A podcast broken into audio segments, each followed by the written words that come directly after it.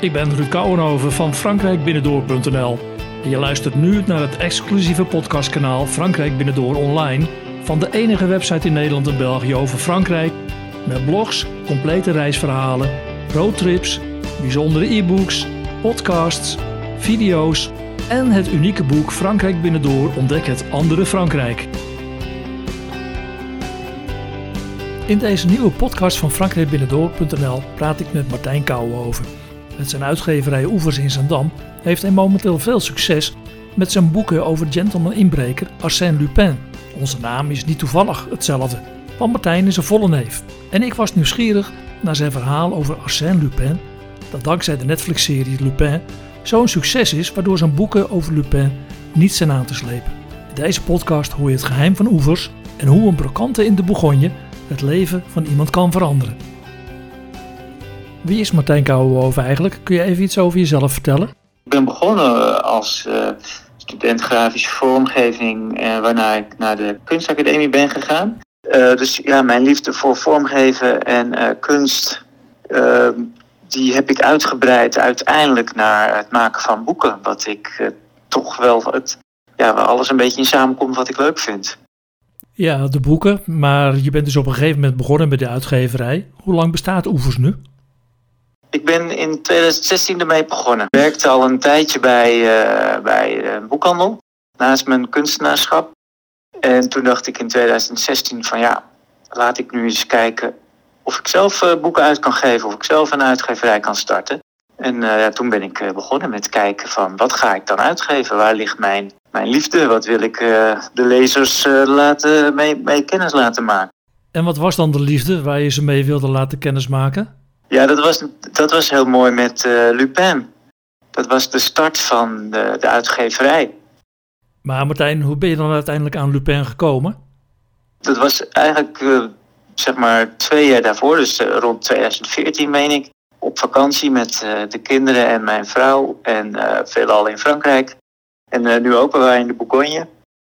En bezochten een leuke brokantenmarkt, klein dorpje. En dan zag ik een boekje liggen van Maurice Leblanc, Arsène Lupin, gentleman cambrioleur. En uh, ik kende Lupin nog niet, maar ik dacht, ach, neem ik mee, 50 cent, misschien is het wat uh, om te lezen bij de tent. En toen was ik eigenlijk wel meteen gecharmeerd van die verhalen. Dus toen ben ik eens op gaan zoeken van, goh, wie is die Lupin dan? En de schrijver, Maurice Leblanc. En toen las ik eigenlijk dat hij in Frankrijk ja, een van de grootste literaire helden is. Tot op de dag van vandaag. Dus ja, dat vond ik eigenlijk wel een mooi plan om daar dan mee te beginnen. Omdat het voor een breed publiek toegankelijk is. En uh, heel originele verhalen, ook al zijn ze 1907 geschreven. Dus ja, dat was, uh, dat was eigenlijk de start. Eigenlijk best wel bijzonder dus. Uh, ja, nu achteraf uh, is het natuurlijk een gouden greep. Voor 50 cent. Ja, voor 50 cent, precies. Ja, dat had ik ook niet kunnen voorzien. eh. Maar had je toen je het boekje in handen had ook al gelijk het idee van... God, dat is leuk om uit te geven en een uitgeverij te beginnen? Nee, nee, eigenlijk kwam het dus toen ik in 2016 dacht van... Nou, wat ga ik dan uitgeven? Toen kwam opeens nog uh, Lupin weer uh, in mijn herinnering. En uh, tegelijkertijd las ik dat Belgische schrijver Bart van Loo... die ik net had leren kennen die zei dat hij Lupin weer ging herlezen. En hij vroeg zich af of mensen dat nog, nog überhaupt wel, wel, wel, wel kenden. Of, dus ik had hem meteen een mail gestuurd van joh, dat, is, dat treft, want ik wil dat uit gaan geven in Nederland en, en België. Wil jij een voorwoord schrijven als kenner van de Franse literatuur en als liefhebber van Lupin? Dus dat heeft hij toen gedaan. En ehm, is een mooie introductie over Maurice Leblanc wie, wie Leblanc was en wie, Lupin, wie Lupin was. En hoe dat is ontstaan eigenlijk. En hoe ging toen de verkoop van Lupin? Nou ja, het begon rustig. Ook hè, als nieuwe uitgever. De, de boekhandel kende Oevers nog niet. Dus ik had zoiets van, ik doe duizend exemplaren. En nou ja, die, die duizend zijn in de loop van drie jaar ongeveer opgegaan. En toen heb ik het niet nog een keer herdrukt. Ik dacht, nou ja, ik weet niet uh, of dat dan nog, uh, nog aandacht voor is. Totdat dan Lupin kwam natuurlijk als Netflix-serie. En toen heb ik een uh, nieuwe druk gemaakt. En hoe verrast was je toen Netflix met de serie van Lupin kwam? Ja, ik was wel verrast. Uh, ik kreeg een appje van mijn broer van wist je dat dat een uh, Netflix-serie wordt? En ik dacht, nou ja, ja, ik weet niet wat dat doet voor de boekverkoop. Ik weet niet of het een leuke serie wordt. En laat ik er maar 500 bij drukken. Alleen toen zag ik dat de serie enorm populair was en ook een hele leuke serie is. Dus ja, dat was na één weekend al op. Dus toen, toen moest ik meteen weer een tweede druk laten maken. Dus ja, en vanaf vanaf dat moment is het eigenlijk een sneeuwbaleffect geworden en uh, gaat het heel erg goed. Ja, dat begrijp ik ook. En toen viel ook nog een keer de pers over je heen. Ja, ik had hier een interview met een journalist van het Noord-Hollands Dagblad. Wat ook weer op de NOS werd doorgeplaatst. Ja, en toen bleek dat iedereen dat wel een heel leuk verhaal vond. En uh, doken bovenop inderdaad. Van radio tot tv. Dus ja, dat, dat ik vond het leuk dat er zoveel aandacht aan voor was. Voor een kleine uitgever die dan opeens zo in het nieuws komt. En ik neem aan dat je de Netflix-serie gezien hebt. Ja, leuk. Ja, ik, ik was heel nieuwsgierig omdat ik zag dat het boek zo hard ging te verkoop. Dus ik dacht, wat, wat, hoe zal die serie dan zijn? En ehm, nou, dan zie je dat die serie is, staat eigenlijk los van het boek. Het is geen boekverfilming. Het speelt zich af nu in Parijs. En de hoofdpersonage, die laat zich inspireren door dat boek wat hij ooit van zijn vader heeft gekregen. De, de Gentleman Inbreker.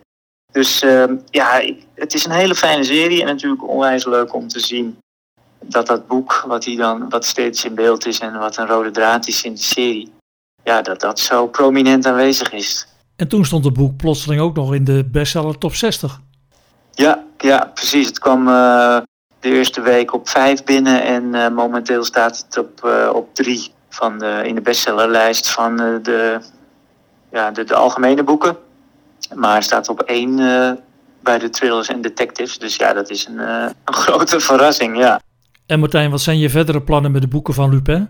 Uh, nou, er komt eind deze maand komt De Holle Naald. Dat is het derde boek. Ik geef ze ook uit op, op, op verschijnen zoals Maurice Leblanc heeft geschreven. En ehm, dus na Gentleman Inbreker kwam Arsène Lupin versus Sherlock Holmes. En nu komt dan De Holle Naald. En dan komt in juni het vierde boek. En dat is het dubbelleven van Arsène Lupin. En eind van het jaar nog, uh, uh, nog het vijfde boek van Lupin. En dan, nou, dan ga ik even verder kijken hoe het ermee staat en wanneer de andere boeken gaan verschijnen. Want hij heeft er 18 geschreven. Ja, hoe het blijft lopen, als het zo populair blijft, ja, dan vind ik het heel leuk om met Lupin door te gaan. Zeg, en heb je ook enig idee hoe het in het buitenland gaat? Worden de boeken daar ook uitgegeven? Ja, het is, die serie is echt een wereldwijde hit tot in Amerika, meen ik. Dus uh, overal worden die boeken in Frankrijk uiteraard, en, maar ook uh, buiten Frankrijk uh, en Engeland. En overal die boeken die, ja, die gaan hartstikke hard. Lupin die verovert nu echt de hele wereld. Het, hij, het was altijd een beetje beperkt gebleven tot Frankrijk. Maar nu, nu, ja, nu gaat dat de hele wereld over. En het eerste boek wat jij dus hebt uitgegeven is Arsène Lupin, Gentleman Inbreker. Maar er staan dus meerdere verhalen in. Ja, het zijn, uh, dat Maurice Leblanc die werd eigenlijk gevraagd voor uh, één verhaal. Voor uh, sais tout, dat was een Frans tijdschrift. En de redactie vroeg aan hem, kan je niet een verhaal schrijven zoals Sherlock Holmes, de, de, de beroemde detective in Engeland.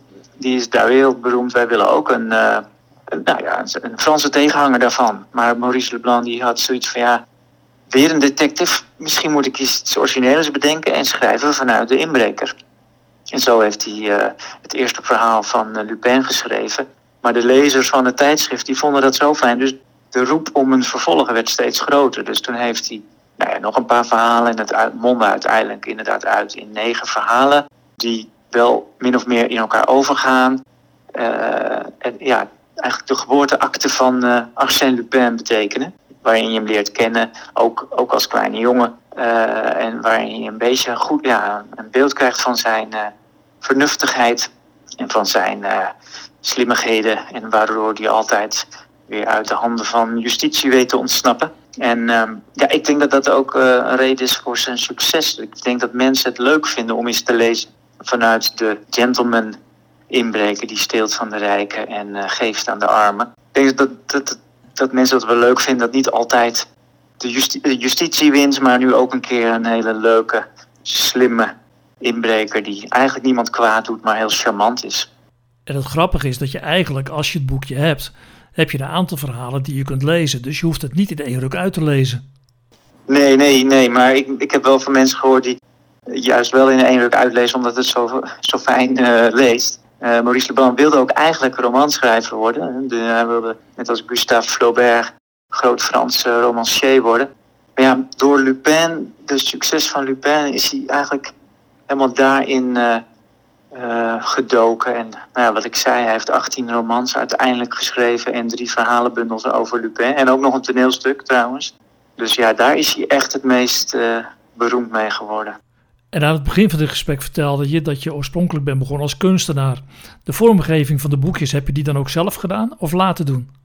Ja, nee, die doe ik ook. Doe ik zelf. Ja, dat was het leuke ook, vind ik het leuke van het maken van boeken. Ik, ik, ik kies de, zelf de boeken die ik uit wil geven, de verhalen, de romans, uh, vooral Frans en Scandinavisch eigenlijk. En um, ja, dan ga ik aan de slag met uh, de vormgeving, de omslag, binnenwerk. En, dus ja, dat vind ik, uh, vind ik het leuke aan, aan het geheel van een boek. Het verhaal tot de vormgeving. De verhalen van Lupin die zijn in het Frans. Dus ik neem aan dat je die niet zelf vertaald hebt, of toch? Nee, nee, nee, nee. Mijn Frans is daar inderdaad niet goed genoeg voor. Dus werk met, uh, met vertalers. Ja, verschillende vertalers trouwens. Want uh, de eerste twee delen die heb ik toen gelijktijdig uh, uitgegeven. En er zijn twee vertalers mee aan het werk gegaan. En dus ja, nee zeker. Ik werk met vertalers en vertegenwoordiging. En verder ben ik eigenlijk een eenmansuitgever. Ik heb nog een vraag over Lupin Martijn. Want het tweede boekje, dat heet Herlock Sholmes. Maar is dat geen vergissing? Ja, precies. Dat is wel, uh, wel grappig, want hij voert dus op een gegeven moment in dat tweede boek... Eigenlijk al in het laatste verhaal van het eerste boek... komt uh, Herlock Sholmes uh, naar Frankrijk. Omdat Lupin, ja, de Ganimard, de hoofdinspecteur... kan Lupin maar niet te pakken krijgen en roept de hulp in van Herlock Sholmes. Wat natuurlijk Sherlock Holmes moet zijn, maar Arthur Conan Doyle, de schrijver van Sherlock Holmes, die wilde absoluut niet dat de naam Sherlock Holmes in de boeken van Lupin voorkwam. Omdat ja, Lupin woonde altijd. Doyle wilde gewoon niet dat, dat, dus dat de detective gebruikt werd als naam. Dus toen heeft uh, Maurice Leblanc er Sherlock Holmes van gemaakt. Martijn, je geeft nog meer boeken uit. Zou je de luisteraars van Frankrijk Binnendoris kunnen uitleggen wat voor een uitgeverij Oevers eigenlijk is? Ik begon 2016 met Lupin, omdat ik, ik keek naar kunst en Frankrijk. Dat waren toch wel de twee, uh, ja, met twee liefhebberijen. Dus, en uh, via dat boekje uit de Bourgogne kwam ik, begon ik dus met Lupin. Maar toen ben ik ook eens gaan kijken, zijn er ook mooie romans over kunst die ik zou willen uitgeven? Nou, toen kwam ik uh, bij Émile Zola uit, het meesterwerk wat gaat over de impressionisten. Een roman uit 1864 uit mijn hoofd. Um, dat heel mooi beeld geeft van de, van de impressionisten, de schildersgroep, die natuurlijk daarna wereldberoemd zijn geworden. En uh, ja, zo was ik altijd een beetje aan het kijken. Uh, die link met kunst heb ik wel losgelaten hoor. De romans die ik uitgeef zijn niet alleen maar over kunstenaars. Uh, maar goed, soms, soms wel. Dat is toch wel wat ik nog steeds heel erg mooi vind. Zo kwam ik ook bij Noorse schrijver, bijvoorbeeld Jon Vossen hier nog niet zo heel bekend, maar als toneelschrijver wereldwijd een erkend schrijver. Wordt ook al jaren genoemd voor de Nobelprijs voor literatuur. En uh, die heeft ook een roman geschreven over een Noorse kunstenaar. Uh, nou, zo kwam ik bij hem terecht en inmiddels geef ik ook zijn andere boeken uit. Ja, zo begon ik ook een beetje in die Noorse literatuur. Ik hou wel van die, van de melancholie die daar een beetje in zit. Dus ja, zo is het gekomen dat ik dus de, naast de Franse ook Noorse literatuur uitgeef. En er komen ook dit jaar een aantal uh, Nederlandse schrijvers aan, waar ik ook heel graag mee verder wil. Ook debutanten, dus jonge schrijvers introduceren. Dus daar ben ik, uh, ga ik dit jaar mee aan de slag. Ik zag trouwens in je collectie nog een heel bijzonder boek, De Rode Lantaarn, de laatste man in de Tour de France. Ja, precies. Dat is toch ook van die, die Frankrijk-liefde. Is de Tour toch ook wel, heeft ook wel altijd mijn ja, mijn, mijn passie gehad. Niet, uh, ik ben niet zelf echt een fietser, maar het kijken naar de Tour de France, daar, dat doe ik al vanaf jongs af aan eigenlijk. En dus ik dacht, ja, als ik ooit bij Oevers een, een Tour de France boek of een wielrenboek uit kan geven, dan wil ik dat ook wel doen. En dat doe ik nu eigenlijk bijna elk jaar heb ik een wielerboek. En ehm, de Rode Lantaarn, inderdaad, dat is de geschiedenis van de Tour, maar dan niet van de winnaars, maar van degene die laatste worden in het klassement. Uh, ja, dat is een heel, heel leuk boek. Het zijn hele grappige verhalen, omdat je vroeger kon je maar beter laatste worden dan ene laatste. Want als Rode Lantaarn dan had je tenminste nog wat persaandacht. En uh, ze gingen zichzelf soms achter bomen verstoppen om maar tijd te verliezen en als laatste over de finish te komen. Dus ja, dat is, er zitten ook hele mooie verhalen in. Dat heb ik vorig jaar ook nog van Paul Fournel, een Franse schrijver, ook een boekje over fietsen. Ik ken mijn fiets en uh, er komt dit jaar weer van een boek van hem uit en dat gaat over Jacques Anquetil, de beroemde wielrenner. En je hebt zelf een kinderboek geschreven. Ja, dat, dat is ook weer die, die liefde voor Frankrijk. Want, uh, en, en de impressionisten die ik net noemde bij uh, Émile Zola. Claude Monet die is in Zaandam geweest. En dat wist ik niet toen ik hier kwam wonen. Maar hij is hier in 1871 vier maanden geweest. En heeft toen maar liefst 25 schilderijen gemaakt.